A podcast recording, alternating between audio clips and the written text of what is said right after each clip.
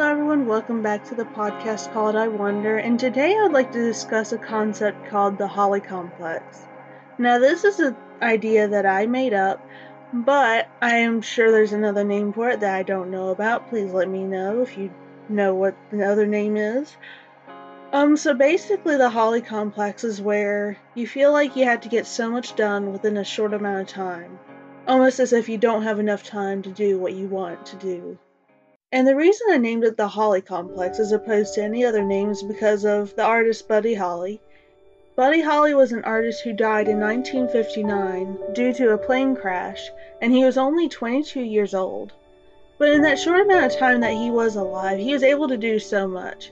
So he wrote famous songs such as That'll Be the Day or Oh Boy, and he was able to influence so many artists that are so popular in today's age. Imagine bands like the Beatles. So the Beatles actually got their influence for their name from Buddy Holly because he was a member of a band called the Crickets.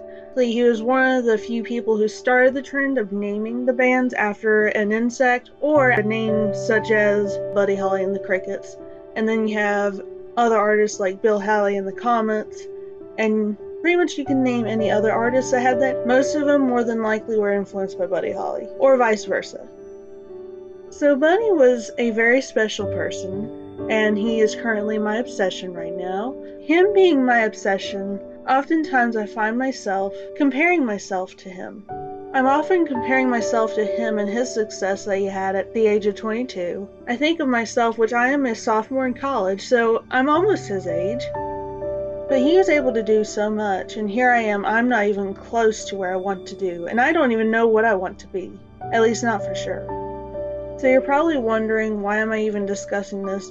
Because there's a lot of internal influences that affect a lot. For one, I just feel like I'm going too slow. The one thing that everyone who has ever discussed Buddy Holly and his life, they would say that he always was rushing things. He was always trying to get to things as fast as he could. Like the proposal, when he proposed to his wife, he said that he had to propose as quickly as he could because he didn't have much time left. That's what he told his brother. It was his older brother. It was almost as if he knew. It's almost as if he knew that his life would be cut short, and it would be through no fault of his own. You know, it's so sad to hear about it, but then you kind of get to put things in perspective. So, this is a good segue into the external influences that caused me to feel this way. Whenever I talk to people in college, like advisors or professors, they always tell me I have enough time to figure out what I want to do that I always have enough time to be able to figure out what career path I should do, what I love to do, what I'm made to do, basically. But then, in the same breath, they always tend to go back to saying that I need to know my goals to be able to aim for it and do well at school. Well, the problem is, I don't know what I want to do. Well, because I'm a college sophomore, and this is a point where I still should be, they say I still should be trying to figure out what to do. But then they go back and say that I need to know my goals, that I need to set goals to be able to accomplish what I want to do. So, but what do you do if you don't know? Because, I mean, Buddy seemed to have known ever since he was born. He was one of those people who was blessed to know, and I wasn't blessed with that so much. It's hard to imagine having this feeling that you're gonna die so young that knowing that something is going to happen to you that will keep you from growing old, having children. Buddy Holly, um, his wife, she was pregnant when he died, and she had a miscarriage because of the grief that she felt when he died, and it's so sad. And the even the three other people he died with. So Ritchie Valens. Ritchie Valens was one of the first Latino singers to ever walk the stage in America, especially in the rock stage. And he was only 17 he had just bought his mom a house, and his career was only eight months long. His career was only eight months long. He had bought his mom a new house, and he was on his way to give her everything he could. But his life was cut short at 17 years old. The big bopper, J.P. Richardson, he was a little older, but he had a wife. She was pregnant with a son, and now his son lives on his legacy as if he is him. And he does look a lot like him. I never saw him in person, but based on the pictures and what I could see from JP Richardson's son in the videos, he looks a lot like him. He really does. And he sings like him too. And I just, I couldn't imagine having to leave all that behind.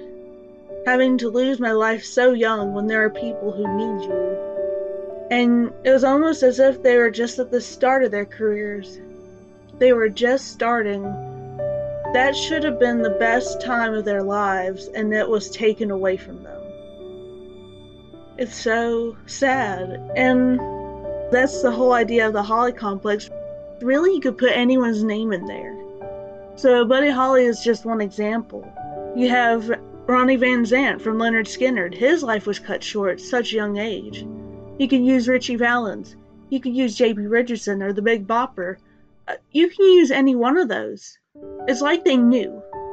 They just knew something was going to happen to them. And yet, they were able to do so much with that. So, the reason this is just such a big deal for me is because all these people are my role models. They're about my age and they're stuck at that age too. You can't see them get any older. That's where they stopped. And they were able to do so much before that was taken away. And if I compare myself to them too much, I start to think I'm a failure. And I'm sure many other people do. And this problem isn't really discussed on the media, it's not discussed on YouTube. I haven't really heard this on a podcast. And I haven't really heard any good advice for it. So I just wonder if if I'm the only one here, which I'm sure I'm not because discussing it to other people my age or and even older, they feel the same way, you know? And it's it's so complicated. No one has a good answer for it. I don't even have a good answer for it. And I'm sure the answer is out there. It's just complicated. It's different from person to person. And you know, and I can't really go back and ask them because they're gone. Whenever I think about them, I always get reminded of how short life is. Life can be taken away in a matter of seconds. And there's nothing you can do to stop it. And you don't know when it's going to happen. That's the other thing.